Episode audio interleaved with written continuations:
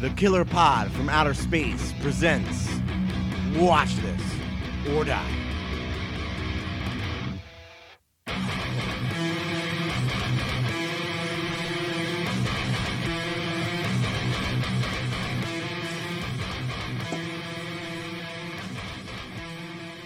Good evening, everybody. Welcome back to another episode of Killer Pod from Outer Space. The insulin pump is now going off. Perfect timing. My name is Vinny, and with me, as always, in in studio is Jeffrey. What's up, party people? And then on the hotlines, we got brother Pete. Holla holla. We got brother Sean. Hello, boys. And then joining us as a special guest, we have Dion. What's going on, man? You're not going to call me brother Dion? Brother That- That's Dion. okay, though. Oh, What's going on? Welcome, welcome. I guess I have to earn the title. It's a it's a two episode minimum to become brother. We Sounds good. We really made Sean work for it. Yeah, and you got to make a decent amount of wrestling references. Yeah, yeah, Oh, yeah. that too. Oh, no, I came unprepared for sure. Well, we're happy to have you on the show. Dion is uh, vocals of what I would say has become the podcast band. We've been talking about you guys a lot. Rock Bottom. Yeah. Well, thank you for, you know, talking about us and actually liking our music. You are uh, the the few and the proud, as we like to say in rock bottom. There's uh there there's a few of you that uh remain loyal, so I appreciate it. Yeah, love it. Well, we, uh, I mean, we got the our whole crew out in person. Like we, it, it's pretty rare that we all get to like hang out for a solid hang, you know, because everyone's working, everyone's doing whatever. But we all uh, got out loud and proud for the show the other night at the skate park. That was awesome. Yeah, that was fun. And uh, even as a longtime fan, and my brother being in the band, I've only seen you guys a handful of times just because of life getting in the way. Uh, although you guys practice in my basement for like ever, so I knew the. I've always known the songs. What's practice, right? I don't show up to practice nowadays either.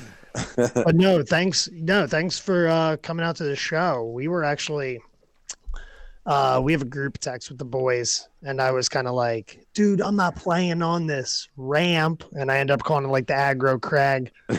um, but no, it it no, it's a really cool spot. Um, it was really cool that they put us on the show or wanted us to play. Uh, I liked how there was the brewery next door, so it was good. Um, I ended up dragging my wife out there, and uh, it was nice to see people I haven't seen in a while, including uh, two fourths of uh, the podcast's hosts, and I've never met Jeff and Vince before that, but uh, yeah, it was a pleasure. And um, yeah, I always like going to shows and seeing people I know. It makes me feel more social than I really am these days. So appreciate it. Yeah, it was cool. uh, I think for all of us, shows are like a happy place. Good, you know, like a good throwback to the old days. So. Um, Yeah, except when for that that- was all there was to do, you know. Except for that two days of neck pain. That I Yeah, dealt what the hell was that? All I did was run around like an ass, and I was like in an immense amount of pain for the next two days. I was like, all right, well, I guess this has now happened to me. That's called a bangover. We like to call that a bangover. You know, normal people when they drink have a hangover, and when you bang your head too much, it's called a bangover. We've experienced it uh, many a time playing shows, Man, but um, no bangover for sure. It's real. Absolutely. Yeah. Well, what do you got here on the beer front, Mr. Vinny? all right. Are we kick, uh, Sean, why don't you kick it off tonight Ooh, if you're ready? I feel like all I drink these days is Neshaminy Creek, but uh, over the weekend I ran into my dad and he delivered me a four pack of Young Pumpkin Stein. Ooh, I have one of those in my fridge. Neshaminy Creek's uh, Marzen. I, I guess it's a fall fest beer, but you know it's a Marzen with uh, allspice, candied ginger, cinnamon, and nutmeg. It's only five and a half percent, but in a pounder with uh, you know some Gene Wilder artish on the front. It's awesome. Um, All right, I'm always digging some Neshaminy Creek. and the beer, the beer's awesome. Rad. I can't wait to get into those. I have just a fridge full of pumpkin and fall beers that I haven't touched yet. You gotta bring them over. Waiting for that Yeah, vacation. yeah. This was not. It's not pumpkin. I know it's a fall beer though. Yeah, it's just like a spiced. I don't know lager. It's it's really good. You're a spicy lager. Pete, what you got? Uh, I have ship bottom Mexican stout. Uh, stout brewed What's a with Mexican stout? well, it Little- has little, little spicy. it has ancho chipotle peppers Ooh, Oh, ancho. Uh, spicy. and uh, cinnamon and chocolate, coffee, vanilla. That It's got a whole lot going on. Yeah, it It's like a sounds really Mexican good. chocolate type It's a deal. it's a nine percenter, so I only Jesus. I only have the one, and then I have a and then I have a uh, twisted tea to round it off. Nice. Uh, speaking of sh- ship bottom, we just missed the Ecto Gooler release. I know. I wish it would reach into PA. It is in PA. You can get it in uh, Linvilla Orchards. No. Yeah. Is that where the beer garden is? Is anyone Did you try- go get some? No, because I didn't know about it till Well, it was too damn it. late. I want to try that beer so bad just because of the can art and the name. I have a question for Peter. How do you drink something like a Mexican stout with all that stuff in it and then drink a twisted tea afterwards? I feel like that would taste like straight garbage. I mean, Right. I, Round it off. you know, I'll, To I, round it I, off, he said. I, I rinse. I'll like drink. I'll drink a little water first. a little palate cleanse. Oh, that you know that yeah, totally. That makes it all better. But Swish dude, the water around in your mouth a little bit. No, I just, Gargle? I just, you know, I, I, I also have like a, uh, uh, like a high life in here too, so I could, I could choose between the two. But, you know, you always got to start. You don't build, you build back. And, and I know, yeah, the twisted tea, you know, the twisted tea is like chemical; it's not real tea. but it's I know what you're saying, but I just, I, I, I- I, I needed to have one, and then I need to have something else in case I'm so thirsty after hmm this is over. I'm the opposite. I go. I you have to go crappy beer first and then good beer because if you go from like a good, nice tasting beer to like some shit, it's like, it's you taste everything in this shitty beer. I feel like you know. I don't know how it is for you guys, but that that's it for me. You know. No, you're right. But we're at, at least on our end. I think we're used to it because we always have the good episode beer and then some piece of shit beer alongside it. Like tonight, I have hams alongside my good beer. Um, and in between sips, you certainly notice the difference. True alcoholics. Nice. Mhm. Dion, what do you got tonight? But I have. Are, oh, are, are are you asking me? yeah. well. Yeah.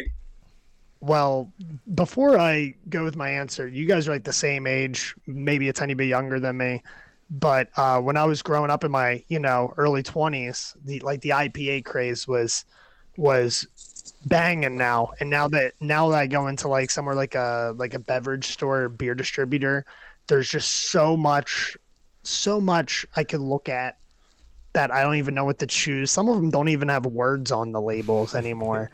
um, but with my with my stomach um, stuff, I stick to super cheap beers. But my go-to every single night is Bota Box Pinot Noir. I'm not Oh, yeah. drinking beer. It's a I'm drinking Yeah. wine, baby. Hell yeah, Bota's a winner. We are fully we on love, board we with love, Bota. we love. Uh, I like Bota and Black Box. You can't go wrong with either or. Yeah. Um, and I don't know, red wine just does it for me. It just, you know, I put I drink like two or three every Yeah. night or two. very little- very central as well. Yeah, and um, I go to bed and it's okay. Sometimes I drink too much, but you know, isn't that the mistake we all make? Well, when you sometimes, have the know what I box, mean? it just it just calls to you. Like we just keep pouring it. The, yeah, uh, but uh, the Bota it's wine- Nighthawk is a nice one. I've you know what? Every time I look at the other like Red Volution or like the Nighthawk, and I'm always like, "Oh, I want to try that," but you know, I'm such I'm such a square. I just gotta stick with stick with what I know. You know what I mean? Don't change it if it ain't broke. Yeah. Um. What do we got, Vinny? Over here, we're hitting the the Yellow Snowman Cometh from Stickman Brews out of Royersford, PA, and uh, this is a Eisbock lager. If you haven't had an Eisbock, um, that is a good a fall and winter style. They take a uh, Bock beer, they freeze it, and then siphon off the high alcohol portion that doesn't freeze, and then you have your Eisbock.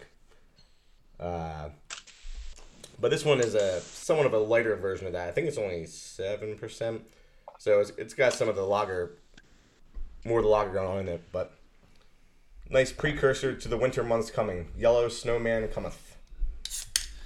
I don't know if that's the best name for you know yellow snow and all. I think that's well, that's why. Well, It's tongue in cheek. Yeah.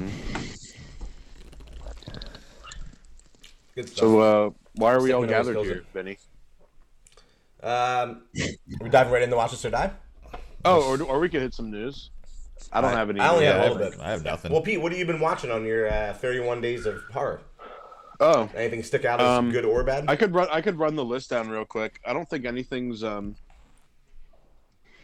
Nothing's. uh I won't like do any reviews just because. Uh, so I started with the Mortuary Collection.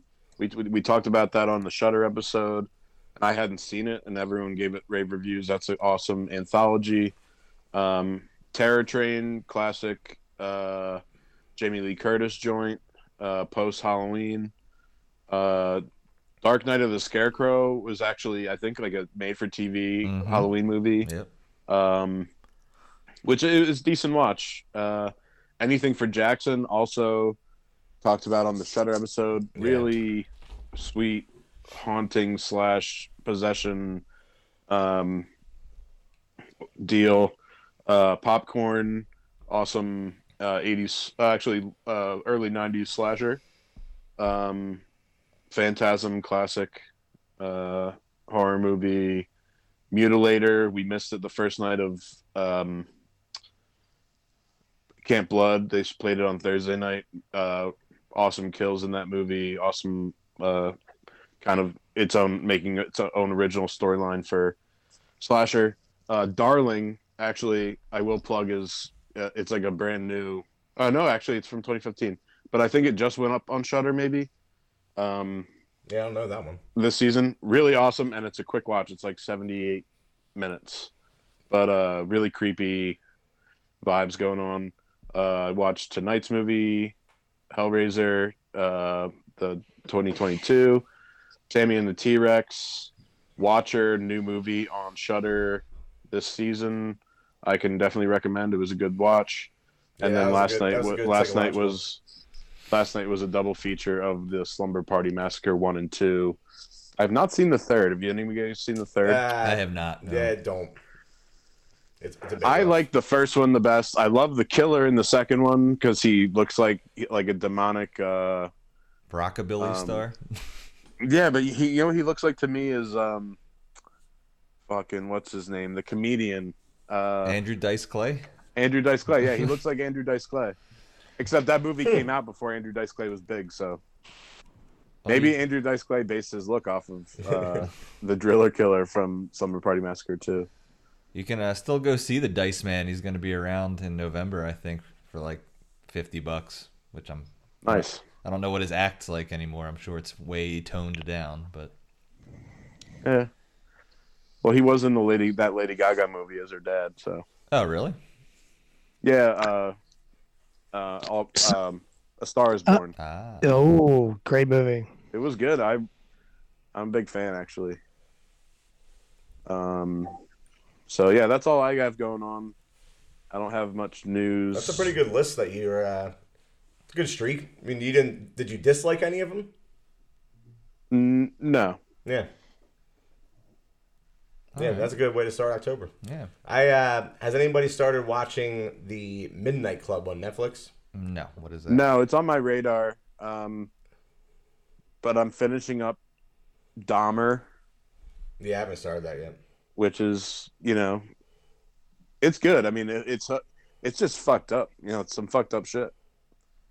And uh, you know, I like that actor a lot. He, his name is my name opposite, Evan Peters. Oh, Um, he's good, and uh, the dad from uh, Step Brothers plays his dad. All right. When, when you put it like that, it's like, you know. I'm not calling him dad. he actually the dad the dad in Richard Jenkins, I believe, is his name. yeah the dad in that I think he does. I, I think he's the best actor in that whole thing. He really plays it off real well. Yeah. Yeah, he, he he does a phenomenal job in that series. So kudos to him. Well, to and his credit, Brothers. to his credit, he's like a really good dramatic actor. He just was roped into Step Brothers, so which makes That's it really that the much that's really the only comedy he's done. He's he's much Yeah, more of yeah. a, a drama. No, I think he's uh he's in Bill and Ted as well. He's like Hmm. one Yes. of the dads. Yeah. He was That's in uh, Cabin in the Woods. That was pretty comedic role, but he's also in a lot of uh, drama type stuff. yeah, no doubt. Plays it even. Uh, but the Midnight Club, I believe only one episode's out. It's the new Mike Flanagan, John. Oh, okay. It's uh, going to be an anthology series, and the way it works is there's a group group of teens in a uh, hospice, and so they're all sick, obviously, and they get together at midnight every night to tell scary stories. And it's So like a, it's like Are You Afraid of the Dark? yes, essentially. Gotcha. So each episode will be a different scare. Uh, the first episode was getting a lot of buzz because it beat the Guinness Book of World Records for most jump scares in one hour. Whoa. But I think Flanagan knew what he was doing as far as the record because it got silly at one point Oh, okay. with the jump scares, but like in, in a good way. Like like I, you know, I laughed out loud a little bit. I was like, all right, I see what they're doing. It was like the camera just went bam, bam, bam, bam, all Mm-hmm. at once, like ah, ah. It was it was pretty funny. But it looks like it's going to be good material. I like a good, uh, you know, telling scary stories and them showing the story, you know, for us to watch as the audience. So I'll dig that. And then we had the uh, a couple weeks the Del Toro version of that Cabinet of Curiosities. I think it's called. There's going to be another anthology horror series coming out. There's so there's so much stuff coming out this month Yeah. for the Halloween season. Well, absolutely. Yeah. We're gonna be busy. Um, I also watched new one on Shudder. Um, shoot, what the hell was it called? Oh boy. You know how I do with this. I just write things down. I don't know. Deadstream, Deadstream, brand new on Shudder. Uh, it's a horror comedy, and the whole premise is like a famous YouTuber personality uh, is gonna get does all these like scary challenges, and he's gonna go into a you know what they think is a real life haunted house and stream the whole thing live. The comedy element is he's super annoying and very much has all those tropes of being a annoying like YouTube YouTuber type personality. They uh, play that card pretty strong. Um, but there, there's some there's some good laughs in it, and the scares are actually pretty well done. There's some good creepy moments, good uh, uh, physical effects, worth the watch. I mean, nothing nothing great, but entertaining and pretty funny. Other than the Sweet. other than the normal Halloween stuff, that's all I've seen that's new. Yeah. Like I said, I haven't watched much of anything lately. Uh, I tried to watch another anthology today. Uh, I think it's called Hard Candy. I don't know. You but said it was not. It was well. rough. I turned I turned it off during the first story. Corey Taylor's like the wraparound host of it. He's like playing like a radio DJ on sixty six point six FM, Whoa, clever. and wow, it was it was tough. Not even like can't even fall into the it's so bad it's good uh, realm. It just had to be turned off. Yeah, I got nothing. So Dion, have you watched anything good other than what we're talking about tonight? Uh, I have something to come forward about. Not not a huge horror movie guy. Um, I know it's kind of blasphemy for this podcast, but uh, I do like outer space, so I got Oh that. hell yeah! Yeah, but I have been watching. I've been keeping up with uh, House of the Dragon um, Cool. on HBO. Um, obviously, Hellraiser, what we're talking about tonight. Um, but also, um, I I, I kind of I kind of want to ask all of you. I have a question for you guys. What was your first horror movie that really kind of like stuck with you? What was your first horror movie that like that was like okay, this is the one? Like scared the crap Um, out of us or stuck with you that No, like, knew we were like gonna love just horror? like one that you need you always like go back like when you're like okay this is my first scary movie and it's not not necessarily the best one but like your first one Uh, so for me, I, I kind of have a couple different levels. There's there's um my brother Chris, who Dion knows very well, showed me Halloween when I was like seven. So that scared the shit out of me for that reason. yeah, uh, that was my first. seven years well. old Yeah, I was so he would, you know, he I was young. seven, so he was like eleven, and uh, I don't know. He somehow convinced my parents to like let him have it, and then and so that movie scared the shit out of me. there's Um, boobs in that movie too right Yeah, yeah, they're very like, they're very like, Technicolor kind of like Seventies boobs. 70s boobs, but yeah, there's definitely boobs.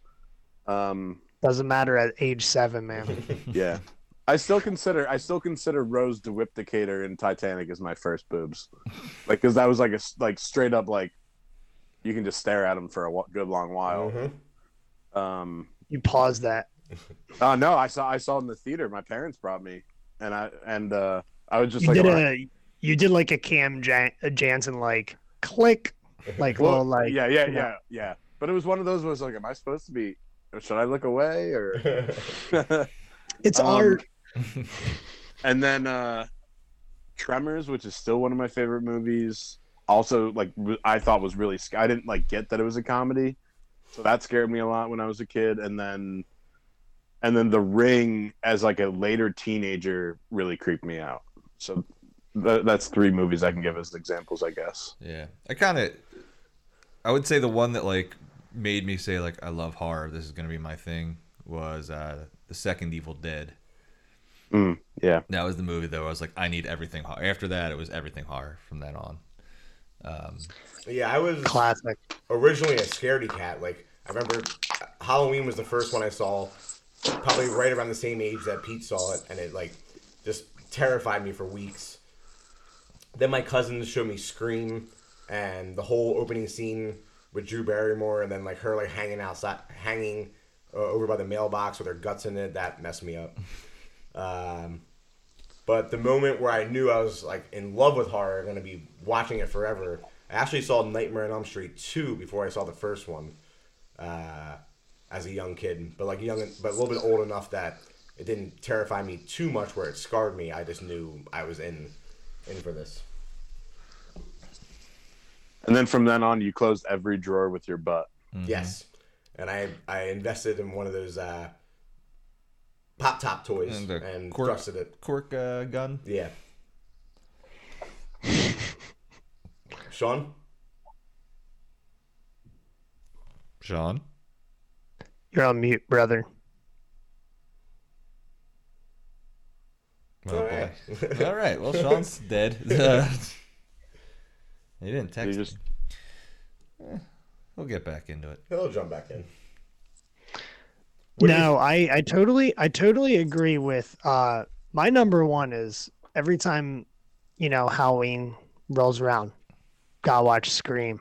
Mm. scream is one of the like it came out when we were teenagers and probably weren't supposed to watch it at that time. You know what i mean? Yeah. but we did anyway. My first ones were like you know obviously like the halloween the friday 13th you know like the classic ones but also uh my um my other favorite one that i just watch all the time is uh friday 13th part four final chapter. Just Classic. just hits just hits. Yep. you know what i mean?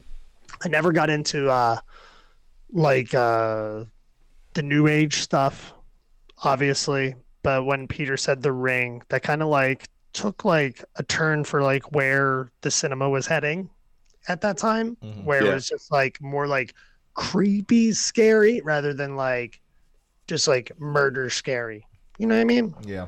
Yeah, Yeah. slashers have definitely taken a backseat to the more like haunted and possession atmosphere and Yeah. stuff.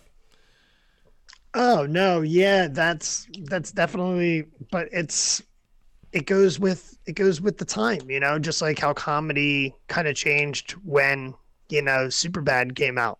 You know what I mean? Yeah. Yep. After Superbad it was like all that like, you know raunchy. the games change the Yeah. games change and you either have to get with it or get the fuck out you know what i mean and you could do like the classic like slasher things and people like you guys would love it but it's going to make you money in the end because money rules all you know what i mean especially when you're making that kind of Yeah. stuff I mean, there's one that's um, made like a slasher comeback in a big way the last couple years called uh, Terrifier, and Terrifier Two just came out, and you have like Art the Clown as like the classic slasher, and it is brutal, like uber violent, over the top kills, uh, wild stuff. So if you haven't seen that I'll have one, to check that out. It's it's pretty crazy. Yeah, the second one just I haven't seen the first one either, but the second one just came out, uh, and they're actually putting it back in theaters be- because Yeah, there's so much so demand. many people want them to. Yeah, so it's not making a ton of money, but people are still still out there, you know. and They want to see it. mm-hmm it's you guys hitting the pavement That's right. talking Pa- about terrifier painting you the- know what i mean paper you in the are making it happen putting butts in seats. there you go man Um, I mean, I will always love the experience of going to a movie theater. There's nothing like it. I love it. I'm kind of And, over uh, it. It's a hassle now. It is, uh, yeah, it is a little bit, but once I'm there, I'm really happy. Yeah, I, I you started to lose it a couple years ago, not like in the theater. yeah. I still like looking at the the posters like up in the hallways and everything. Well, that's the thing. It they don't do that really anymore. They'll be like a, a, a smattering, but man, I remember when like the lobbies would just be jam packed with giant TVs showing trailers and posters for upcoming movies, and there was just a vibe to it. Now it's especially now it's just like a couple kids standing behind the counter playing with their cell phones, and a dude. yeah now you can just walk Yeah, in for free exactly. for sure I was gonna say like the dude taking your tickets is just like sitting there. You don't care. And then if- Dion- you could spend the day there. Like you could just see a movie and then just wander from theater to theater, and yeah, nobody's gonna say a word Back to in you. college, like we used to have to be strategic in doing that. It, it used to be a whole thing when we would sneak beers in. Oh, there he is. Hey. Hey, sorry, I, up my- I plugged in headphones. I fucked up my audio, but um, it used to be a whole thing when we would like sneak beers in, and now I like walk in with beers in a flask, and I could bring in whatever the fuck I wanted. Nobody gives a shit. Yeah. Yeah, it's Oh, I have a funny story about bringing beers in. We saw one time back in my like, not very proud of it, but back in my like, you know, get drunk everywhere I go kind of thing. Uh, The Happening came out, Well, and about halfway through The Happening, I was drunk, and like you hear like beer cans rattling. I'm just like, this fucking sucks. It was like a Friday, like, and everyone who I was with like hated me and I look back on it, and then I watched the happening again, and I actually like it. But at that moment, man, I was getting drunk too much, and the happening just was on the receiving end of my bullshit. So I that's my uh, I still do Bring it not on. Made, rate that you made movie. an all right choice. I would have joined you in doing that movie. Like it's the fucking trees. Are you serious? it's the cum trees now. um, Dion, I was I want I was curious about um, when you if you take your kids to the movies, is that like a big deal for them? Do they really enjoy it, or are they kind of like we could watch this at home and it would be the same? Oh, huge deal, huge deal. Good. Right now, well, well, well, my two and a half year old would probably raise hell, but my six and a half year old, um, we started him off early on, you know, before the pandemic started. You know what I mean? But now, like, he's like, he really wants to see Lyle Lyle Crocodile, and I'm a sucker for Shawn Mendes, so hopefully he asks. He always asks his mom to go see movies, and I'm like, okay, whatever. Like, I'd like to go see him too, but you know, I guess she's a better better person. I did fall asleep in the the first 20 minutes of Paw Patrol. And Ah, that's where man, it that's was where you it was, it was still it was still amazing when I woke up. Dude, those 309 okay, the the seats at 309 cinemas, man, 20 minutes into the movie, I, f- I fell asleep. Yeah, it was great. They're straight but up like the same barca time- loungers now. This Is this that a uh, recliner? Recliner situation? Oh, it like extreme. And There's this little Yeah. there's this little indie theater out by me in Pottstown, and I know that in the winter like it's gonna be rough going to see me, so I'm gonna fall asleep. Because the seats are super comfortable, and they recline, but they're also heated, which I haven't used yet. Is Whoa. is the summer. But when I use that thing in the winter, I'm gonna fall asleep. It's definitely great for homeless people. They should let homeless people. Theaters will be packed. Legally Blonde Five comes out knowing goes and sees it. You know what I mean? Sean, Sean, please tell us about your your your first slash hopefully favorite horror movie, scary Movie. Oh movie. my god, I, I I gave a whole diatribe about horror movies there. Uh, But cut out. Sorry. It, wasn't the first horror movie I saw because I had seen ones in theaters and I'd seen them at home.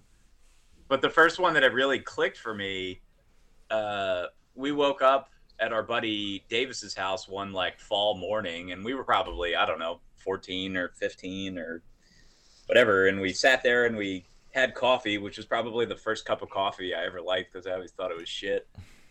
And we watched Halloween at like 8 a.m. or 9 a.m. or something.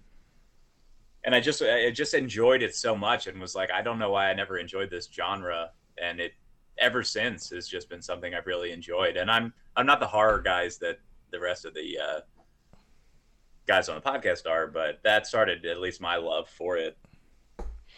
So it, it was Halloween, which is a little cliche, but you know that's Good where it started. But That's- that's, Watching scary movies in the daytime, first first Ah. time. First thing in the morning, it was the first thing I woke up to. Well, that's when you felt like that's when you felt safe. Then, like, oh, I'll watch it yeah, the day. as long as it's gonna during the day. Yeah. Yeah, we, we were still in our fucking like sleeping bags and with cups of coffee, and we're like, Davis's mom was making eggs. Ah, yeah. Like this is the best. This is the best time to be watching a horror movie on TV. Yeah. It's the you know it's an easy one to to wrangle you in too because it's It's great. It's a great yeah, movie. It's great and it's really boring at the same It's time. not boring. It's great.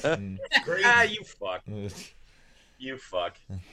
Don't be mad at me. I look. I said it's great. It's just it's kind of boring. I just watched it for the first time this October. Uh, a few days ago, I'll probably watch it. Two I more fe- I feel like this Vinny month. has like one of those like movie snob moments when he watches Halloween, where he's like looks at Steph and he's like, you know, I really want to watch Halloween again for the first time. You know, I wouldn't I have said choose to watch it. You know what I mean? If it's That's on, not a, that's not it's a good. movie snob moment. Get the hell out of here. I've said that multiple times. like, oh, I'm so jealous of the people that haven't seen this mm. yet, and they're going to see it for the first It's time. not, it's not the best. It's not the greatest. No, it's well made. That's for damn sure. It's just kind of slow. I think I think the first one I saw in theaters was the Texas Chainsaw remake, Dude, it's so good. I saw it in theaters. Oh, that was so good. a- which was a, a stark awakening, I think, for me. I, I didn't know what the fuck was going on. Yeah, Yeah, that's a good one too. I saw. I remember seeing that. In I saw theaters, that in too. theaters. That was fun. yeah. I might have to give that a The watch. old That was uh, a lot of those good, good, like the ring I brought up, that um, Texas Chainsaw remake. A lot of those. Dawn of the Dead remake. Mm-hmm. Yep. Yep. A lo- yeah, exactly. A lot of those were that, Underrated. like, Underrated.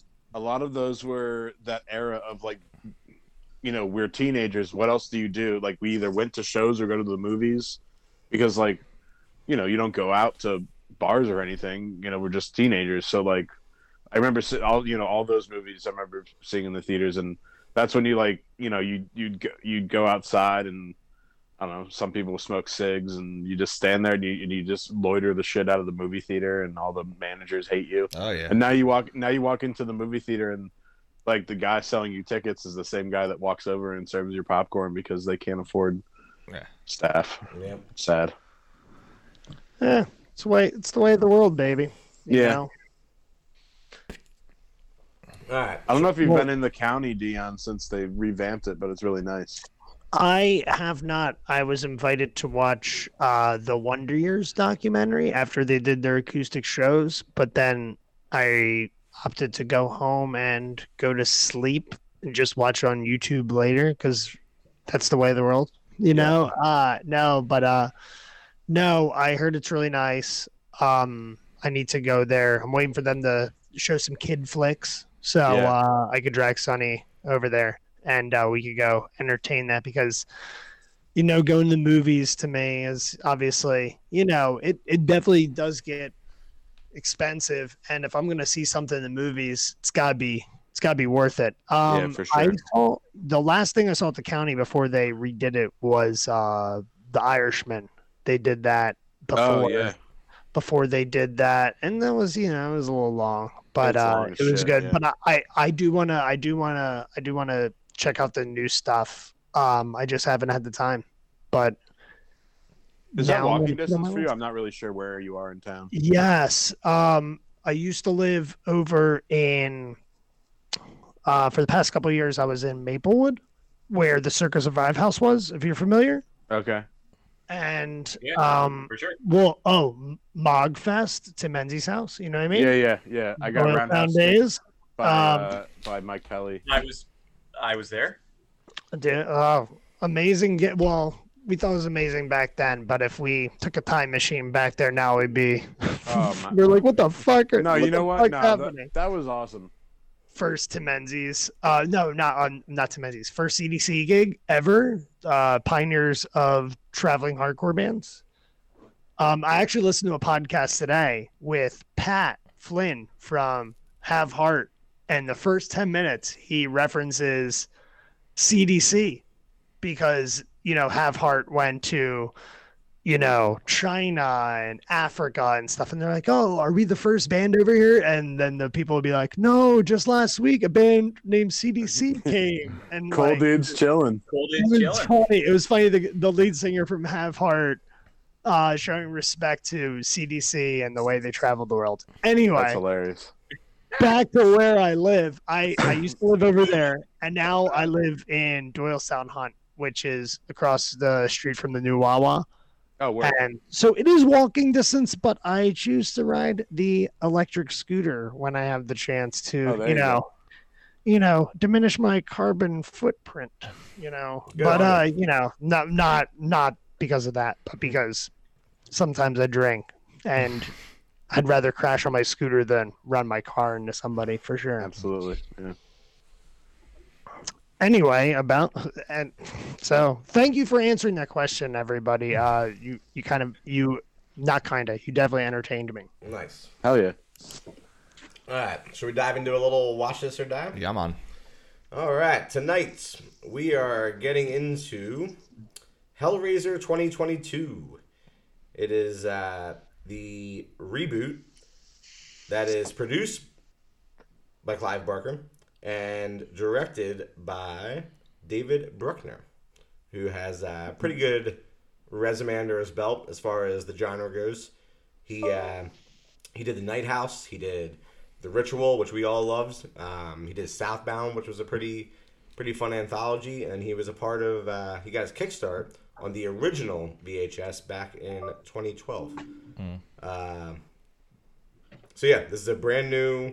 Uh, a reboot of this stature would scare me and have me go in with low expectations, but I went in with very high expectations just based on the buzz, uh, based on Clive Barker being attached, which I was really excited for. He produced it.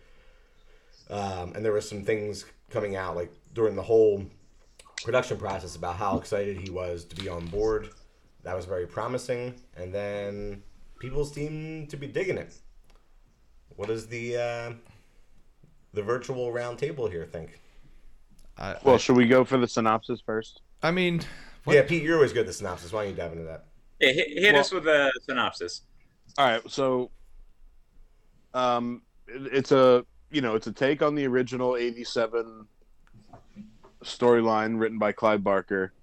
It focuses on uh well, it starts off with the purchase of the puzzle box. And it's purchased by this guy, very clearly some sort of millionaire. Um, mystery behind that, you don't really know and uh, he's just throwing a party. He's got this mysterious woman that works for him that procures the box for him, and uh, throwing a party. He has this young man come in from the party and kind of approach the puzzle box, and um, you know it it it cuts him. It takes his blood, and now he is a victim the of the. Cenobites. Uh, and then it fast forward, and, and then it kind of just quickly fast forwards, and you're not really sure, you know, how that all ends because that's part of the later part of the movie. and you're immediately focused on this young lady in her early 20s who's struggling with addiction and uh, she's living with her brother who's trying to support her. She has a boyfriend who is an, a bit of seems like a bit of an enabler and uh, he convinces her because he's been doing all this moving these moving jobs. He said there'd be easy money for us to you know rob this container unit they go in all the, the only one thing in the container unit is a safe. They crack the safe. Uh, easiest crate to uh, safe to crack in the world by the way. All they do is hit it with a fucking sledgehammer a bunch of times and then it basically opens. Um, and it, inside is nothing but the puzzle box. They're like and the guy's like "Oh, you know you keep it. You know i you know i was really hoping there's gonna be cash in there. So basically from there we're now dealing with her trying to get by gets in arguments with her brother leaves and then is now sitting trying to deal with the puzzle box. Now um from basically here on out is where we could i guess deal with potential spoilers. Um it's a quick watch. If if you want to check it out on Shudder and you're already a fan of hellraiser you should probably check it out uh um i guess i'll start off now from this point and saying kind of things that i like about it and um liked or didn't like whatever um I think it pays good respect to the original, doing its own kind of thing. Um, I like that there's more. It's there's definitely more Cenobite interaction in this in the than in the first one. Oh, absolutely. When you when you watch the first one, you know, and Pinhead's on the cover, you're thinking like this is the this is the guy, this is the thing. Yeah. But the original really just focuses around the uncle and the and his girlfriend or wife uh, or the aunt whatever and uh you know the, the like pinhead and the chatterer and the other cenobites are in the in the first one for all of i don't know five ten minutes. Yeah at the very end of the so movie. as a fan of the cenobites i definitely like that they're in in this um a little more. I like this i like the storyline. I like i like the uh i like the whole thing with the house. They eventually uh, go back to the house where the, the scene in the beginning starts, and the whole house is kind of designed as a puzzle box. This guy who's a historian kind of has studied the whole lore behind the, the puzzle box, and uh, uh, that's where this movie, you know, it gets it gets way more into uh, kind of the technicalities behind the whole the box in the first one. The first one literally the girl's just like kind of fucking around with it and shit happens. Um, this one goes into kind of all the technical details around the puzzle box. Um, my only kind of my only kind of gripe with this movie uh, over the first one or the originals is that um, I don't really care about any character in this movie. Like whereas in like in the original like you're you're cheering for Kirsty in yes. the first one in the in the first view. In this one I'm like I don't really care. Like I enjoyed watching this um but I I'm also like whatever happens to these people happens I really don't give a shit. Um so uh that's where I'm at with it at right now. I'll I'll you know I'll I'll chime into on everyone else's, but I've been talking for a while, so um, anybody else got thoughts? Oh, I got a bunch of them. Good. Um, did, did the main character girl remind you of the uh, the girl from maybe from Arrested, Arrested Development? Yeah, Arrested Development. I yeah, thought it was sort of. For like ninety five percent of the movie. Yeah, I I didn't know it wasn't her because Alia Shawkat. Yeah. Yeah, that was odd. I have a crush on her. Oh. Um, I'll say right off the bat that I personally was disappointed uh, with a lot of things. Um, but before I get into those things, let me clarify and say I liked the movie. I thought it was entertaining. thought it was awesome. I really liked watching it. Thought the Cenobites looked cool as shit. Yeah, they did a nice job with that. Um, Yeah, I thought the finally getting a little bit of lore, like some straight lore, as opposed to the original series where it kind of just bounces around to whatever they need it to do for that movie. Um, the configurations, that was all very cool. Um, a lot of good things to say, but because I'm that guy, I'll just go into my negative stuff. Um, I, like you, Pete, could care less about anybody in this movie. Um, the the girl herself, um, who's uh, supposed to be like our um heroine, just does a bunch of stuff to make you not like her, right? Am, or am I wrong in thinking that? No, I agree. Um, I think I mean, they're I going, certainly- I'm going not for a gonna little say, bit of like- the anti-hero. but she's not an anti-hero. She It felt she, a little tropey. She to just doesn't go. She just doesn't do anything to make you like her. Right. No, not at all. Especially at the end, after she's like dealt with the box for so long and then just decides to leave it there. Like, bitch, go bury that thing. Throw it in the ocean. Do something. Like, you know what it Throw it in a fucking body of water. Yeah, whatever. Um, the boyfriend dude, Trevor, why is he always scratching his head? That just annoyed me. that was mean- a weird choice. He was supposed to be on unlikable. I know, I think. know. He Um, was in he was in uh the TV series Outer Banks. Outer Banks. If you even- guys no, was that like a frequent frequent CW some thing? shitty drama TV. Mm. I know the I know the one. It's definitely like that. One. Yeah. And then the other dude, her brother, was from uh, Thirteen Reasons Why. He was a good dude in that. Okay. Um, no, it also told me like the whole the whole first like forty five minutes was like never never trust the drug user. Mhm. Whatever they say, Yeah. it's gonna be fucking floppy. You know what I mean? And then finally they realize after you know a couple people are dead. Hey, maybe we should listen to the drug user.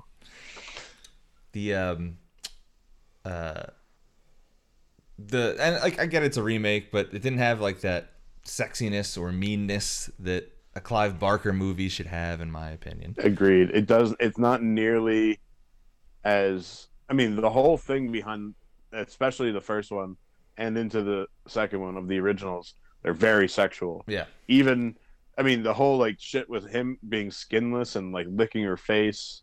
Yeah. And and like the shit between like hit like the uncle sucking the woman's tongue Oh yeah. and like like that's what it's all about. I mean, the whole thing is that Clive Barker. The whole thing is that Clive Barker's a fucking freak. yeah, he loves that shit. I I was fine with them. Like I said, the Cenobites looked really good. So them not having their leather was cool. I like that it's just like their skin manipulated. That was very rad. purposeful. Like, yeah. um, It's millennial. I guess Cenobite. Bruck, I guess Bruckner had conversations with Clive Barker like about that, like how he didn't want to completely do the S and M thing because it's not really relevant today, and S and M was very mysterious and uh, like dark back alleys back in the day when the first one came out. Not really relevant anymore, so he wanted to go in a different direction, and Gotcha. Clive helped him with that.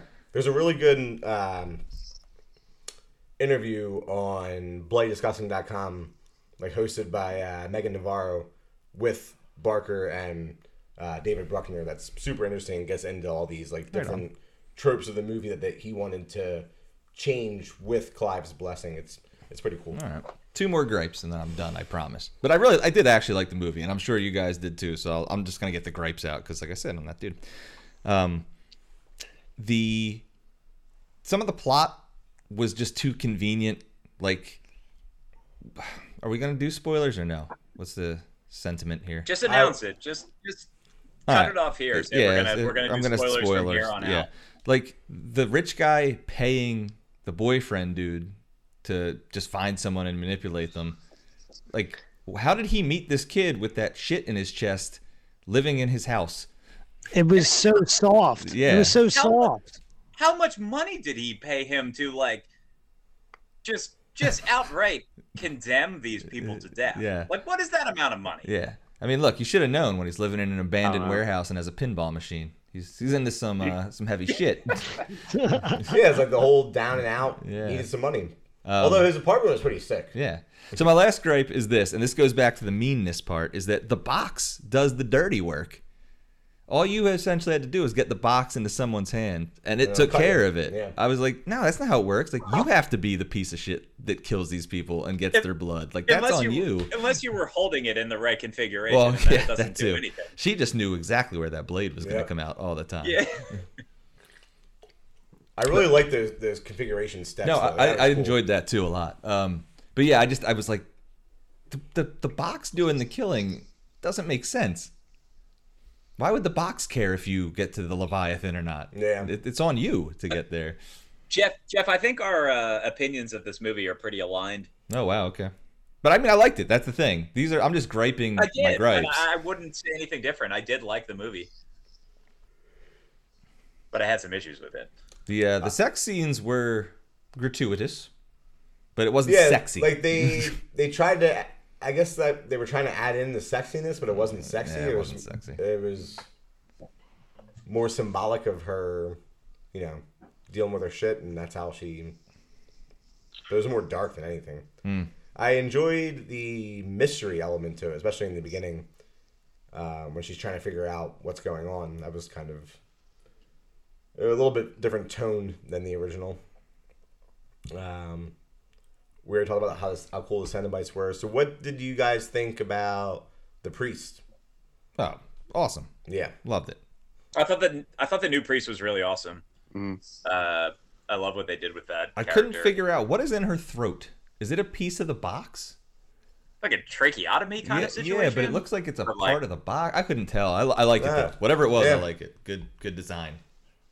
uh, the one-liners weren't as cool as Doug Bradley's, but how could they be? No, yeah. Um, I actually like the one uh, Cenobites one-liner early on. Um, Save your breath for screaming. That was that was pretty cool. Yeah. That was a good one. But her I, uh, I wrote that one down. her uh, whole thing with uh, who are you praying to or praying for and she's like and she says salvation and her whole thing with the song that was pretty cool but I I was a little disappointed with the Cenobites, if I can be uh, honest about that. Uh, a lot of people loved them. so, so I thought the Chatterer was pretty creepy.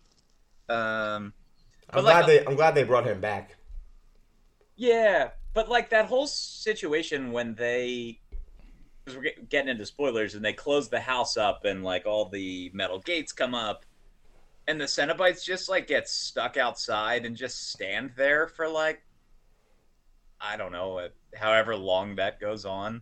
Like it felt a little like shitty slashery, like they're just stuck outside. These like, not extraterrestrial beings. or Yeah, you could have whatever- shape shifted that Yeah. stuff. You know like what I mean? like, oh Come shit, on. these metal bars come up and we have nothing to deal with it. Yeah. Meanwhile, like earlier in the movie, they they're like, good they, metal bars though They came out of the ground at one point in the movie. They're like, like they're they're throwing chains and spikes and shit from nowhere, but they can't You gotta get through these metal understand bars. understand how good these metal bars are Yeah, they just They had had a- a- Like, like, they had a Like, what the- crisscross pattern it wasn't just any you know like jail cell bars they had a crisscross pattern. you gotta respect Yeah, a metal that, that bar. just felt dumb. There's two things that I, I, I can kind of see as maybe the thought behind that. And that one is that, you know, the house, because the house was supposed to be a cage to keep things out, right? hmm That's the whole thing about the, that's the whole design behind the, the roof Yeah, thing yeah. and everything. And so that maybe because the guy had done so much studying of the box that the house itself was a puzzle that they had to figure out to get It in. was their own puzzle. Mm. either that Oh. or that they just stood there as kind of like a like we'll wait here because we like they're they they they're, they're gonna get in anyway i think it was kind of just like a them Yeah, maybe like i'm saying i'm playing with two different theories here but that that they're just like oh nice try nice try we'll just stand here because we're gonna get to you anyway We're just gonna rest here for a little bit. yeah, because because regardless, they they were just playing. They were just basically playing keep away at that point. They still still had the box. They still had like they were going to get to him eventually anyway. So that's kind of how I looked at that. The I loved I so I'm watching this and I'm taking it seriously. I think the movie's real like besides the plot and everything, the way the film is it's real well done. Real well done. I could I could see why it was pushed to like like a Hulu and not like a theatrical release. You know, I could see that a little. I know the way the world's working. I know I've said that a little bit, but like I could see why it wasn't a thea- theatrical push for this movie uh, with the Hulu thing. But every time that Chatterbox did that thing, I did, I've never seen the first one, but every time he did that, I was like, I started cracking up. I felt like that was the funniest thing I in the whole movie, and it kind of like derailed me a little bit from the seriousness of it because I'm like, what the fuck is this thing? Like, you know, what I mean, uh, I thought that was I thought that was kind of funny. Um, I don't know what it is about teeth, but teeth are just like it, I, I, it's gross a little bit, a little bit gross. Yeah. it was like that it was like that kind of um i know the thing i want to relate it to but i can't put it in the words but um no that was funny and like and like somebody earlier was talking about like the kind of like oh like when they're driving away and like truck get the truck gets stuck it's like classic it's Mhm. classic. You're not le- you're you're you're Yeah. not leaving. There can't be a clean escape. You gotta you gotta avenge your brother. So go back. All right, go back and do it. You know what I mean? Like that kind of stuff is kind of like, you know, you're expecting. It, it's a lot of like you're expecting a lot of that stuff to happen. It was a fun watch. It is. It was. I I liked how it was like two hours, cut and dry. You know what I mean? That part I was I wish they did. I wish they did like a like a six years later kind of thing with the beginning scene a little bit because I was like, wait, what? Like, Yeah. what's happening now? Kind of thing. But um, I know all cinema doesn't need to, you know, fucking hold your hand through all that stuff. You just need to figure it out yourself.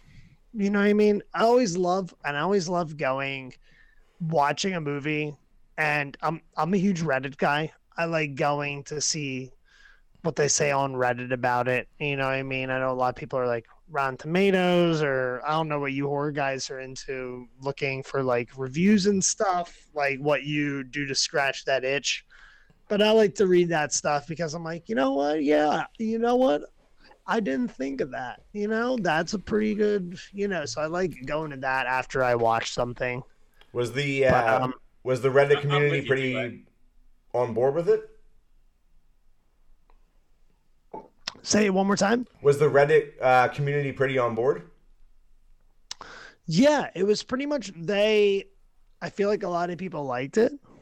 Um, I feel like it wasn't like, you know, are you gonna watch it every every October? Maybe not. Yeah, probably. You know what I mean? But I think that's that kind of like it kind of set itself up for that being like, oh, it's released on Hulu and not like a theatrical release. Mm-hmm. Like I don't know what that means nowadays in the cinematic universe. You know, I'm not like a huge like movie buff guru or anything, but does that speak any volumes to you guys that it wasn't like it doesn't. marketed that way and not it doesn't mean way? much anymore. It's not like it was like back in the day when it was like direct to video, or even more Yeah. recently when it was direct to VOD. Like it doesn't. It, it's not necessarily a bad thing anymore.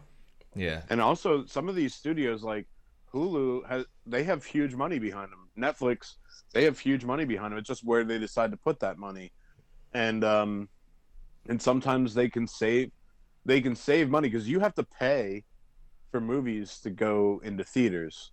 So if you can put it to direct to stream, you can put more money into the budget of the movie, and um, And if people aren't know- really going to theaters anymore, like we talked about earlier, Yeah, because actually Hulu, you know, this this is another big step for Hulu because they had the um the Predator prequel which is huge for them. And Yeah. I haven't heard it. I mean, we did a whole episode on that. It's a fucking awesome movie, and I haven't heard one person not like that movie. Mm. Well, and And that and that that movie like crushed. It was like immediately with the first within the first week, the most watched thing like on that Hulu ever had. Like it broke records. And like think about, I mean, Hulu has major cable stuff going on it every day. So Huge. Yeah. And there's so much competition between the streaming services. Like, oh yeah, well, we're Paramount, we got this movie. We're Hulu, we got this movie.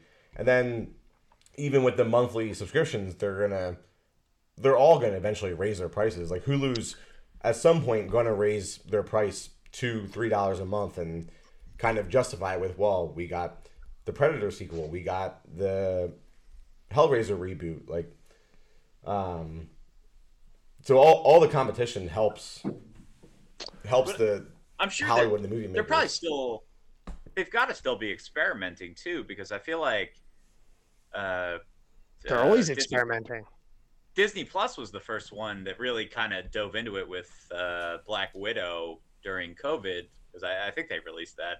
Yeah, That was like the first big release. and it was like a big COVID. hoopla. Like people were mad about it. Mhm. And, But now no one Um, is upset about it. It's because people like seeing Avengers movies in the theaters because of the action Yeah. and the sound. Sure, and yeah, sure. sure.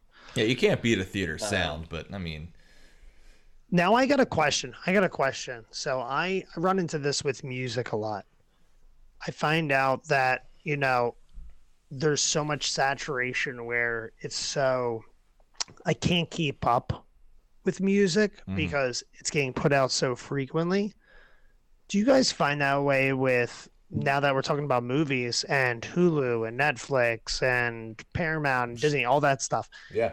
do you find it harder to keep up with the movies now now that it's just like it's not just like a theatrical release on a friday it's just like you're constantly getting it where you can't keep up how do you guys feel about that can you keep up with that kind of stuff No, especially this time of year.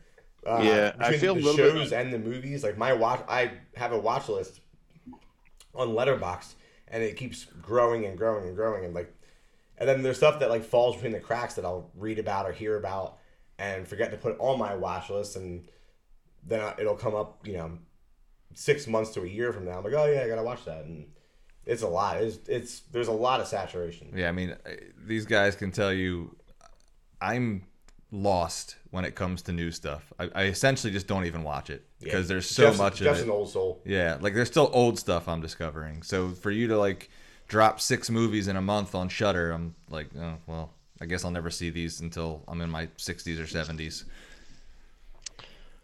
it's definitely hard yeah we actually you know going back to the music thing we actually with rock bottom you know what i mean i i knew as soon as we dropped the new album that it would probably be kind of like fall on deaf ears like a week or two later like right now like we have nothing to promote because we just came we did like the three singles and we did the album and now like there's newer shit coming out like they already like like in you guys in, are in, this, in this getting lost already. in the yeah in the span of a week you know people are on the blink 182 and the when we were young fest 2023 and like all this other stuff like people just move on so quickly that like people like you know i'm not getting i'm not trying to be like i know we're not like on people's radar for you know album of the year because there's so many great albums put out but like that makes that like people who curate those lists it makes it so much harder, especially with you guys with movies. It's like, how do you put a list together when there's so much happening out there that you can't even wrap your mind around it? And then you still got like, you know, 10 to 20 more movies you got to watch Mhm. from this year. You know what I mean? It's difficult. Yeah, it's a lot to So- consume, especially this month. So- Yeah. One so thing I can coming out. say on the music front, and I don't know that there's any way of doing this other than just like having having listens, but like uh getting onto somebody's Discover Weekly is huge. Like, uh, do you do you have a paid Spotify account, Dion? I don't know, man. I actually, the only thing I you know, little spoiler alert. The only thing I get money from these days is War Pigs on Spotify. I didn't mean I didn't mean no like shit. you get you getting paid. I meant Oh, like do you pay for a Spotify account? oh no, I, I don't know. I don't know. John handles all that. John Lowe handles all that. And you guys Um, are just all logged into the same. It's it's huge. It's huge getting on like those popular playlists, Yeah. like uh, heavy metal workout is a huge one to get on. yeah, Um, new metal is a huge like not NU new metal, but like new metal Right, NEW right. metal is a big one to get on. But those are hard to get on without like you Yeah. know you got to know you got to know people and who do you like yeah. I think all who do that you know when you haven't been in the music scene because we quote unquote broke up in 2014 15 you know what i mean I think a lot of it really just has to do with with listens and whether and whether somebody somebody will just curate. But also like so so um what I'm getting at is like when so I have a like I pay for my account, right? Uh once a Yeah. month. And so because of that like I'm every week I get like Spotify automatically curates what's called my Discover Weekly based on what I listen to.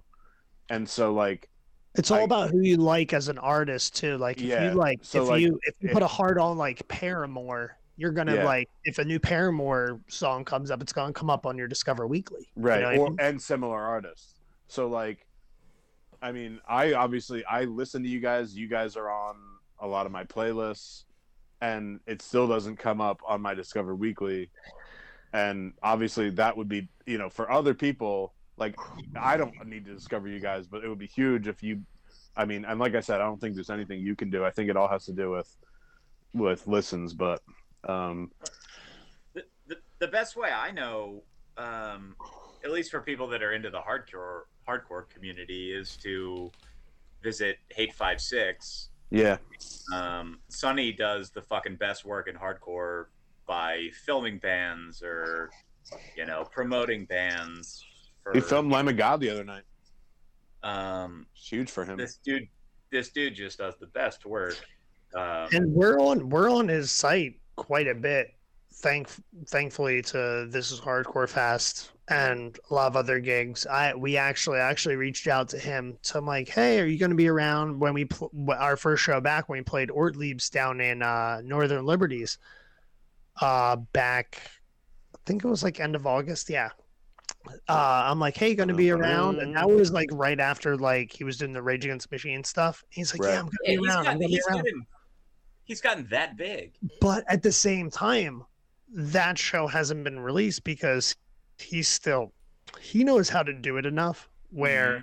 he rely he doesn't put it out. You got to subscribe to his patreon to see that gig but if you don't want to see it you gotta you gotta vote you gotta vote on it. Like he's got a Yep. good system. Like he was always He he's still ahead of the curve on a lot of that stuff and that's huge because he's definitely like i know a lot of people don't align with his politics and stuff like that but at the same time that doesn't matter in the grand scheme of things because that comes and goes within like five days anyway. People forget He's- about that crap and then he puts out like like a set from a sonic drive through and people are like fucking eating it up because they're like oh my gosh what the fuck is up denny's? Like all that shit. You know what i mean? a he is such a huge net positive for hardcore that I could give a fuck about what his politics are.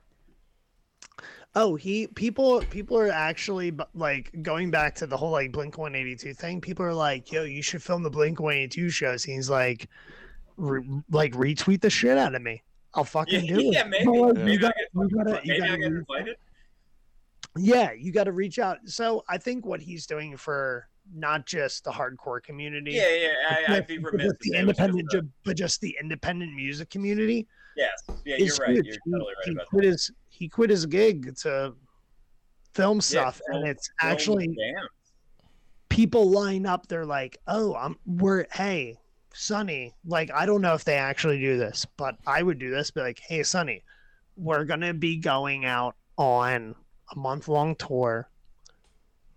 Ca- you know we're about to release the dates. Can you drop our video at that time? And just you know shove them like $200 and then like fucking you're you know it's it's all promotional it's uh, money talks money talks. Is ba- it, it, it goes to the grand scheme of everything. Where I think Hellraiser has enough push on Hulu, but after after another week, I think it's gonna be fall upon deaf ears. Yeah, I- you know I'm what I mean with with, everyone. So I I'm mean, glad you hopefully it guys talked about survives the now. rest of the Halloween season at least. You know what's funny Um, is that I uh so I mean I use my brother's Hulu account, uh, which is really just Miston's Hulu account. So it's but- a lot of My Little Pony. But like but like I just like you know, I open it up and I I'm like I watch enough on there that I think I would think there'd be some recommendations. I'm like I had to search for this movie. Like it wasn't up on the even when I hit, went, went over to That's movies. It was the first thing that came up yeah, it was it was right on the home screen for me, but it depends on what you're watching. So, um, but anyway, no. As, as far uh, uh, you know, lined up with what we were just saying with oversaturation of music, which I think, in the grand scheme of things, like it's not great for individual bands. It's obviously great for music. Like people are putting music out there. There's music to listen to, and there's there's movies to watch. There's shows to watch. It is difficult to catch it all, and um, you know, I just keep I keep my notes pretty orderly on my phone. I put down things I want to listen to, I put down things I want to watch, and um, that's Most people don't do that. Most people don't do that though. Well- Most people are like They they wake up in the morning and they whatever they see controls them for yeah, like the normal person. Like you're you're a collected human being, especially being a part of like a horror movie podcast and being in tune with heavy metal and independent music. You you make sure that your scope is tight. When a lot of people are just like, "How's how's my 24 hours gonna go? Well, let's I- let's see what happens." I think a lot of that is coming from the old school mentality. I mean, like when Vinny and I lived together back in college, it was like we knew what movies were coming out. We would see it within a few weeks of, of in the theater of it coming out. I knew like fucking a life once lost new records coming out. I went to the store, I bought the CD, I put the CD on, I rolled a joint, and I fucking listened to it front to back three times. And But like we also that's how I, that's how I used to roll with music and movies. So like But we also try and keep we also browsed to find new stuff. It's like I mean, like yeah, I'm, I'm not saying we're you know the internet was certainly alive and well when we were in college, but browsing physical media when we went to Newbury Comics and browsing all the CDs and browsing all the the DVDs, like that's how we found movies and bands that we didn't know about, and that grew. Like, I mean, I guess people are brow- people are browsing online, but like Dion said, like, is are they absorbing it or are they just browsing, seeing like oh like there's this new band or this new movie, and then they keep scrolling and forget about it. But that was also like you're talking about doing the Newbury Comics thing, going to college. That was a decade ago, man. yeah, long as This is like so much has changed in two years, and you know what? It's only going to get shorter and shorter. So it's like you're gonna, we're all going to be lost. We're all going to be lost one day, and that day is probably today. Coming. you got to keep a you got to keep a punk mentality, Get ear to the grindstone. Uh, you know, support. I mean, you know, it used to be Dion. I mean, like going back, going to even before I'm like wait twenty years ago, going to Siren Records, and they had like indie punk, hardcore section for you to search through. You know, it wasn't everything conglomerated in rock and roll. You know, so like you could, you know, it, having a record uh, record store or like um, we always talk about Shudder. Shudder is Shudder is the indie record store of horror movies um, to to sort through. Um, and you know, it's important. You know, you you just got to find those, those those places to support, and uh, you know, that's that's a, that's the best you can do. So, so back in the day in Siren, I used to they had the five disc changer, so I used to get five CDs I want to listen to, and I'd used to listen to like maybe the first three tracks and read like the thank you lists back in the day, back when it was like Siren back on near like the running store. You know what I mean? I Oh, used yeah, to do yeah. I used to read the thank you Yeah, notes like all like the old heads used to do.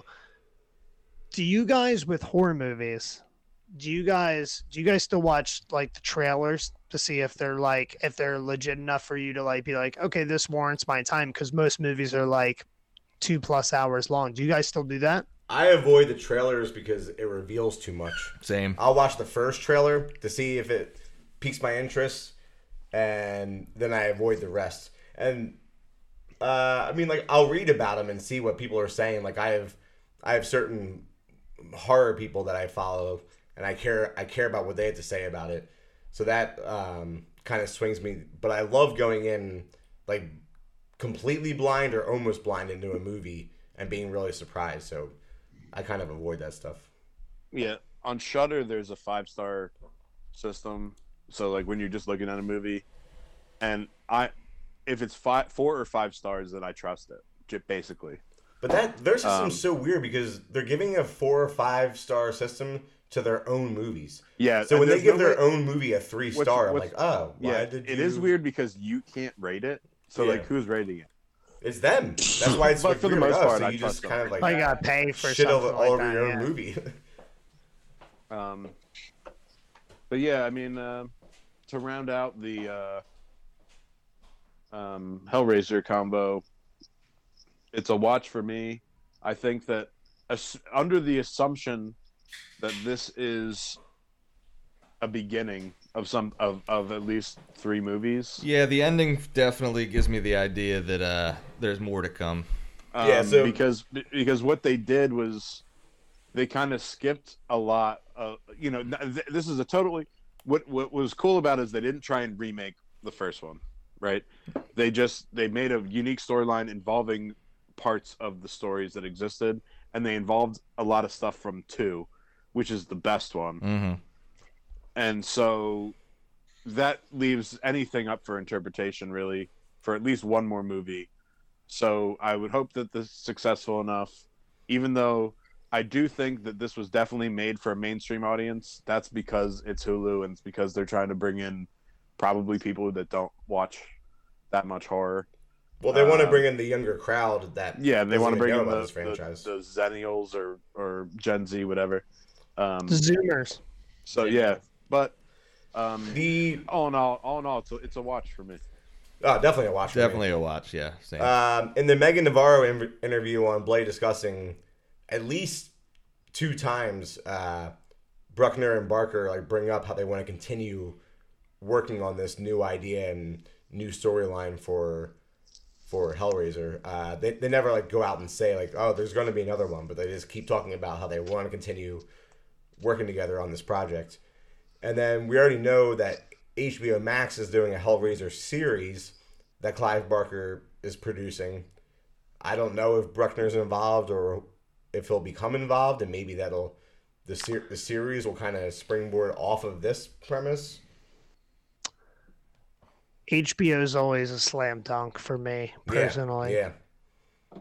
Actually, not to get off topic, but you mentioned uh, what are your thoughts on House of Dragons? I think it's great because they incorporate the old Game of Thrones kind of slowness storytelling with kind of like the fast pace, like up to date with everyone's, you know, mindset of, you know, five through eight. I think it ended at eight, season eight Mhm. or season seven or something. You know how like the last like especially the last two seasons of Game of Thrones were like kind of like sped up more like to catch your interest a it little more definitely a rush. shorter. I think I think it did a good mix. I I think it's done a good mix of both of them. I really loved really loved. I don't know if you guys have watched the most recent episode, but the dude who plays the King Viserys killed it.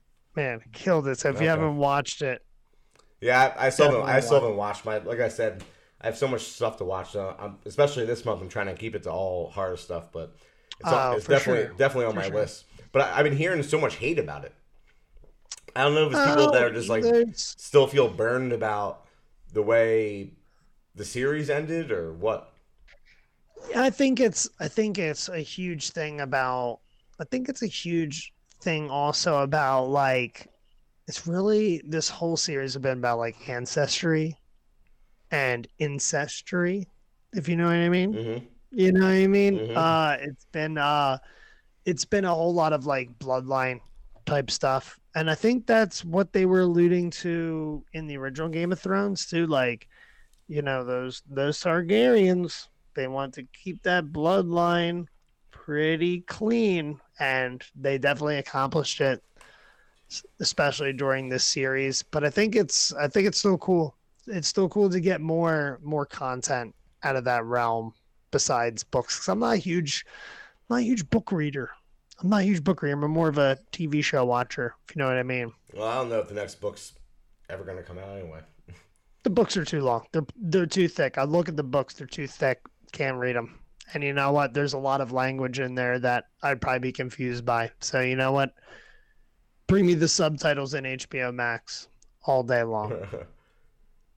Hey, I did want to say about you guys were talking about like how right do you at at the end of these things you say watch this or die.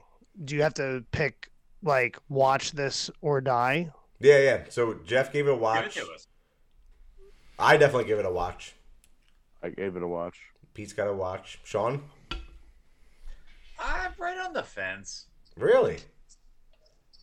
You would you would I- tell people not to watch this movie? honestly, I, I felt it was a little mainstream for, you know, um, Goddamn for sellouts. taste, but uh, I did like the lore that they were exploring, so I would still give it a watch. All right. Your But I, I your was very your close- reluctance I was very close to saying surprising. Guy. Really? Yeah, I couldn't see myself telling anyone not to watch this, other than like normies that like, you know, just during Halloween season, like, oh, it's Halloween. What Halloween movie should I watch? Like, I'm not throwing Hellraiser 2022 at him. Um, No, there was But- nothing I hated about this film. Dion, Um, I'm gonna say no. I'm gonna say die really? Oh hell guy? yeah! because you know why? You know what? There's one thing that really bugs me about all. Uh, Sean talked about mainstream. Okay, and I get that there's the dude from Outer Banks, the dude from Thirteen Reasons Why, and supposedly you guys think the girl from Arrested Development in this movie. Um, but I, I loathe, loathe, uh, movies and TV series now that always leave an open ending for a sequel or more things. I I don't like that. I don't like that. Either either cut it off or know how to read like they always try to like, you know, hey, you could come back in whenever you want. Like we're gonna we're gonna make another one. You know, I mean, I don't like that. I don't like that part of the I know that's the new normal.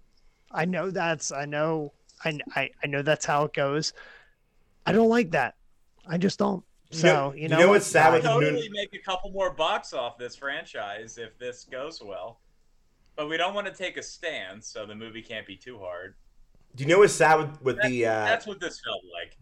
with the new normal and you know you blame it all on marvel with that open-ended ending you know the credits pop up and i was like oh i was like something's gonna happen either mid-credits or post-credits something's gonna happen and i do that with so many movies now like you know mainly blockbusters and and theater movies we're like oh we gotta we gotta watch till the end of the credits something's gonna happen and nothing fucking happens like that, that i mean that's happened a few just- times mostly in marvel movies but now they got us all tricked into thinking that you know what happened? The key the key grip guys just wanted to have their name shown to everyone, not have everyone leave the theater. You know what I mean? no. Best but- boy. No, I, I just I just don't I just don't like that. Like like that's cool if you want to do a second one, if you want to continue it, if you want to do a series on HBO Max, totally cool. But like don't like at the end of like at the end of the movie, like don't leave me hanging, like you know, and then three years goes by and you put out another one. You know what I mean? Like that's that's cool for like, but I just don't drive with that. so that so That's that me. And it, ir- it irks actually- you Got. uh, I, I was gonna say I'm completely on board because I feel like they're setting up that the second movie could be really good because they started to explore the lore of the box and like that is something they didn't get into in the original and that's like really that could be really cool. But like, if that's this cool premise, then just make the first movie good instead of like teasing that you're going to get into it in the second Exactly. movie. Like, just just make the first movie good. And and I didn't hate this movie, but I did like feel like they were setting up something after the fact, and I I was very meh about the film. Okay. So Dion, that Watch it. that irks I, you. feel like it's a. There are so many bad entries in the Hellraiser universe, so just you, you watch the film, but I don't It's know. supposed to be fun. It's supposed to be fun. We also right? love the So bad treat entries. it as fun. But you would so you would tell people not to watch this because of the open-ended ending. No, Not because not because of the open ended, but that definitely swayed other- me. Like I was with Sean. I was on the fence. Like it was a fun watch. It was nice. It was nice to watch. It was very it was very well done. Didn't like the whole plot of like you know, everything was kind of like, oh, it was an easy safe to open. Or like, oh, her brother just died real quick. Gotta avenge him. You know what I mean? Yeah. Like, yeah. I like I I Uh. but I I kind of I kind of credit that to a lot of like things that are made into series now that kind of like you build a storyline, you get to know the characters and like Peter even said like I didn't care about any of them. That's a big thing. You got to care like if Thank you're going to make a second one, you got to care about the other characters before you start introducing new ones. You know what I mean? You got you you know, it's you don't You know got- anything about any of them. emotional emotional connection. That's what we lack as a human society No. nowadays. Any day and you need it. And you need it She's a- in, she's a in drug film and cinematic. Yeah. She's drug oh, don't believe her. Yeah, don't Yeah, believe her. in full this shit. stupid She's a drug puzzle that user. stabs people. Yeah, I mean, the- don't believe her. the the climax when they're trying to save the brother's boyfriend it's like uh, this dude has been in the movie for approximately 10 minutes maybe and all he's done is like say words like he didn't do anything meaningful he didn't say anything meaningful No, just some words came out of of He his the mouth told her not to leave in the beginning, and if she never left, this whole movie wouldn't have happened. That was his point. That goes back to being a drug addict Never Drugs trust are a bad, drug addict. guys. right No drugs. all right well let's all swear off drugs right now no, I love them. Sponsored by weed, as we all do it in the next ten minutes. we're all yeah i'm gonna be in bed getting high watching something great i'm sure All right, well, good stuff. Yeah, man, I, I like like- I like the split decision. yeah so do i that's what i was gonna say i like sean being on the fence too because he's. i don't think he's on the I don't fence. know. I, I I still don't know how I feel about this movie. It took. I'm not gonna lie to you. It took me a day to mull it over and be like, all right, these things really bothered me, but did I Well, like the and, movie? and part of it is I, I didn't hate the film. I wouldn't say don't watch it because it was like bad. no, it's personal Nothing preference. it If someone bad. came to you and a was like, I It was a little tropey. I was in it all, all the way. Like, do you ever? Maybe it's just me. Do you ever watch movies when you're really into it? You do the old like elbows on the knees and your your hands in your palms. You know what I'm talking I about? know what you're talking about. Like, like a little Every once kid. in a while, yeah. Oh yeah, I was like the whole movie. I was watching like that.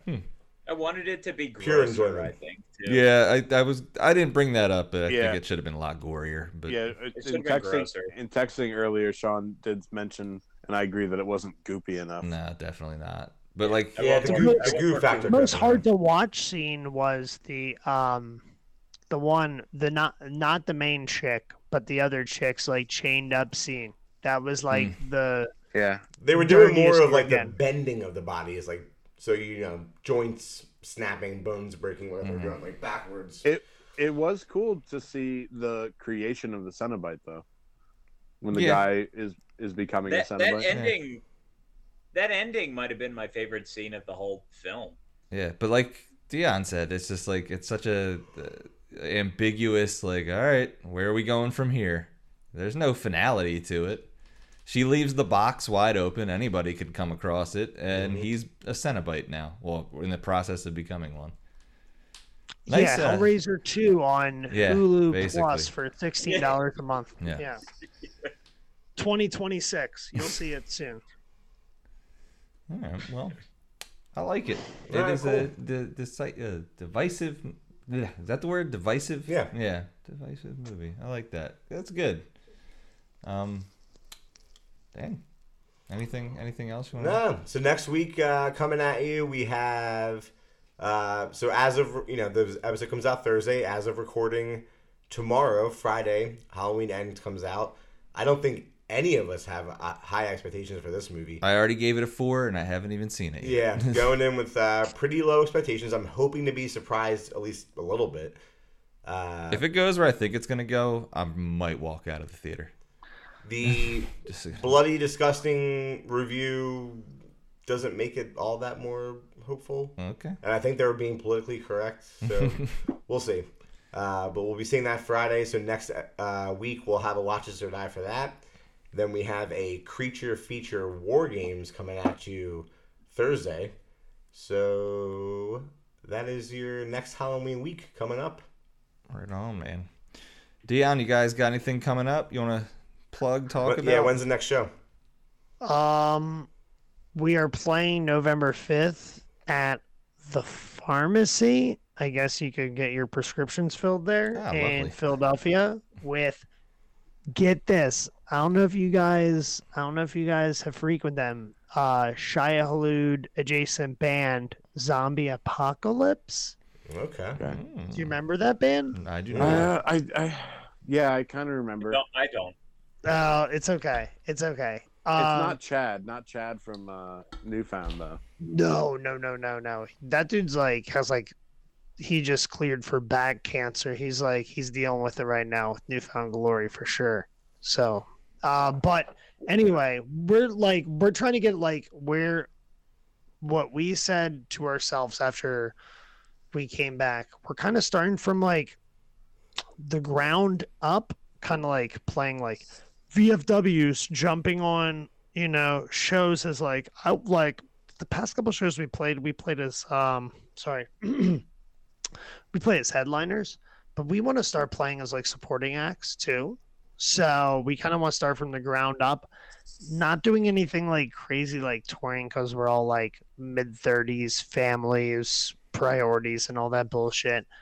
But we're definitely playing in the area. I know for a fact that so joe montone it opened up the garden bar which used to be puck in doylestown Yeah, the mayor of Doylestown, as I call him. yeah, the mayor. The, he is the. He, people were shouting Joe for mayor at this show I was at not too long ago. Um, he's opening up downstairs puck again as like a Joe Montone venue type thing. I'm like, Oh, hey hell man, yeah. if you ever want to test out some harder music, Rock Bottom will play. So maybe we'll play Doylestown one day. Um, but other than that, we're just keeping it low. We're keeping it local, and uh, we're just trying to see what people think of uh, Speedway out now on Knife Hits Records. And if you haven't checked it out, if if you've listened this far, you know, hey, you know, check it out for sure. Yeah, we've we've Um, definitely talked about that album and played some yeah. of it in our clips. Great stuff. Hey, thank you very much. Thanks for checking it out. Um, it's actually the hardest we worked on any album ever. It's the longest we worked. It's the hardest we worked. Um, and it's silly, and we love how silly it is. I've been listening to your Spotify station for the last two days, so you know there's some listens on there. The new record is rad though. I, I love it. Well, thank you for the half a cent a play uh, that we will be earning. Yes, you guys are gonna. I be love what so you guys rich. are doing in hardcore right now. You're one of like 15, but thank you. Yeah. I, don't- I mean, I, I, I know uh, it's the niche genre, but like I don't. It's actually felt pretty directionless uh, for the last couple of years. I don't. I, I don't know where it goes. Now there's not a there's not a big leader in hardcore bands, but Uh, there's so hardcore's hardcore's actually like I'm not like a huge I don't go to like a lot like a lot of it's driven by like going to live shows. That's huge. I, I, I Um, still I still follow. Uh, um, the point of that was just to say I really enjoyed the new record. Uh, not not to say anything else. Well, thank you. No, I appreciate that. Um, No, hardcore's hardcore's we we actually erased the we used to be Rock Bottom HC. Now we're Rock Bottom Hell Satan on everything. Because we want to kind of disassociate ourselves from hardcore just because hardcore is coming up huge and I don't think we fit in that genre anymore. I think we fit in we're like uh we we I, I think we fit in a couple genres, so we just go with Rock Bottom Hail Satan. And if you're following us, cool. If you're not, you should. That's about Yeah. it. I mean, it's like Converge started as a hardcore band. They're not a hardcore band anymore. Oh, absolutely not. Yeah. No. They they have it like they always fell in that scene just because they were from Massachusetts. Yeah, Boston. because they're from Boston. Yeah, Yeah. Boston. They were Boston hardcore. they're they're I think they're more if anything, especially the early stuff, more like entry level grindcore type stuff. Yeah. You know what I mean? Early Almost. metalcore, like pre Yeah. pre pre two thousands metalcore, but like metalcore. Oh, for sure. Oh, the whole the whole metalcore genre was just like a just a, a big obscure mix, and depended on what you liked. Oh, and late two thousand and late two thousands, like two thousand tens, it got to like metalcore became like singy type stuff, like Bring Me the Horizon and Falling Yeah, from it's all Reverse. You know, emo core. Like, it used to be something, and now it's just I don't even know what whiny vocals. Well, that's for another. More we can save likable. Yeah, another just day. More It- likable. it more changes. likable. Uh, It changes, whatever it is. I think we should get back together for a uh, a review of uh, Midnight, Taylor Swift's next album. Oh, I think with Fuck the yeah. band, I was like, I love Midnight. We call it "Listen or Die." Listen, we'll have Steph on for that one. I'm into it. Everyone's listening to that shit. Dion, man, thank comes you. out comes out in a few weeks. I'm listening at midnight when it gets released. Nice. Uh, Dion, man, thanks for coming on, talking Hellraiser, talking music. I very much enjoyed it. Yeah. Sorry if I rambled too much. No. I'm used to talking too much on our own No, podcast. we, we're, so we're all into it. it's a The only pleasure. person that really wants to get home is Jeff. I'm a, no, no, he doesn't even have an early shift I- He's I- good. Well, I have to go to pain management tomorrow Ah. morning now, so I have to wake up. hold on, hold on. It sounds like Dion's Dion's got some shit to plug. He did, Huh? didn't he? What You shit gotta- do I have? He did plug. He did plug. Yeah, where were you? You have you have your own podcast? Oh, you never heard raise so okay. Quick I don't- I story don't know before you guys sign off. Oh, you gotta listen to it. Anyway, I think we're 25 episodes deep. We haven't so during, you know, pandemic quarantine, you know, everyone's you know, everyone was kind of, you know, not hanging out with anybody, so we were all free. And me, John Lowe, John Martello, and Jordan Burke, not Chris Evans, obviously, because he was so busy, you know. uh, we did a podcast called Raising Hell. Our first episode was reviewing top albums of 2020. And then from then on, we've had um, guests, you know, guests on our show. They range from like an hour to an hour and a half, just us bullshit and talking over each other. It's called Raising Hell. Um, yeah. and then we didn't do one for a year, but then we felt like stroking our own dicks two weeks ago, and we made one talking about Speedway. And I don't know if we'll do another one, but we'll see. You know Yeah, what I I mean? dig it. But it's yeah. fun stuff. You should check it out. It's the coolest. Oh, the coolest thing about our podcast is the logo done by John's wife, Kate Lowe. She does. She did the Speedway um, cover art and that's the coolest thing about it. I gave her the vision of like a neon bar sign saying "Raising Hell," and she put it to life. And that's the coolest part about the podcast. Everything else kind of sucks, but if you listen, hey, thanks. I I'll did give that a ask listen Chris. for sure. I did ask Chris the other day why Jordan always looks so fucking. Sh- because the at, at, at, this is after he um after the show, he was just like the whole time before you guys played, he was just walking around with the backpack on, like just kind of looking over his shoulder. I was It's- like, "Why is Jordan?"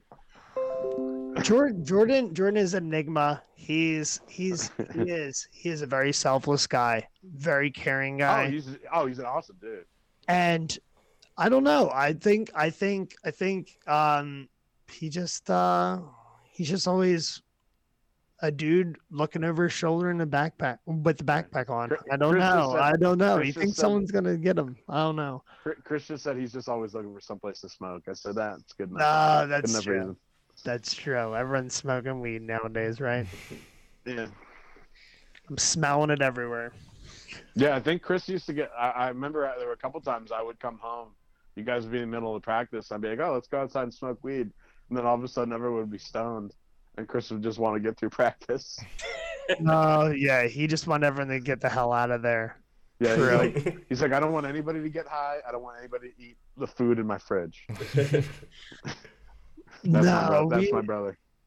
Yeah, no, he's definitely changed over the years for sure. Chris is, you know, me and him. That's one of the highlights of me actually coming to practice maybe once every two months is talking to Chris about normal people, family, bullshit. stuff. Yeah, dad stuff. Yeah, that's because people need someone because people don't think about people don't think about um you know men's mental health a lot Oh, yeah. i feel like and i feel like you know the more people you talk to like i'm not i'm not talking to him just because i'm like oh he's a case. You know no but like we all need someone to talk to you know? I think that's why a little bit about why we did our podcast probably like why you guys do your podcast. It's good to get together and talk to like-minded people and just feel part of a community. And i Oh, want to sure. appreciate and i appreciate you guys including me in your community tonight it's really Oh, yeah. touching Cheers to that. yeah, it's been fun. I loved it. Yep, very good time for Got sure. a plan having you on again. Yeah, we're gonna have to rock some sort of music episode with you. Fuck That'll yeah, good. pick another movie. I'll watch movie. Hey, if you the uh, I wouldn't watch Hellraiser if you guys didn't tell me to watch it. So let's do another movie sometime. Word. Let's do it. Yeah, we want to do wrestling matches at some point too. Yeah, Let's well, do 97 Nitro. Ooh. Ninety-seven. I, I have Rey uh, Mysterio versus uh, Diamond Eddie, Dallas Eddie, Eddie Guerrero. I'm into for that, The sure. custody of his kid. Jesus Christ. That was actually a WWE match. yeah, that was god awful. Oh, I remember that. So so. I'm more of a bad. W. I'm more of a. I'm more of a uh, Attitude era. WWF attitude guy Nice. more Yeah, than a Nitro guy for sure. But you know, We'll, we'll work out. good. We'll work out the deets. We'll get it together. Um. thank Bray- you very much. Bray Wyatt's back. Yep. I was there. It was Wyatt great. six. All right, we're gonna have to continue all Yeah, we this. got all kinds of side I know we got whew, so much. Um, but thanks for listening, Dion. Thanks for being here, and until next time, we are the Killer Pod crew. Love, peace, and chicken grease. We are out of here. See ya, brothers. We're out.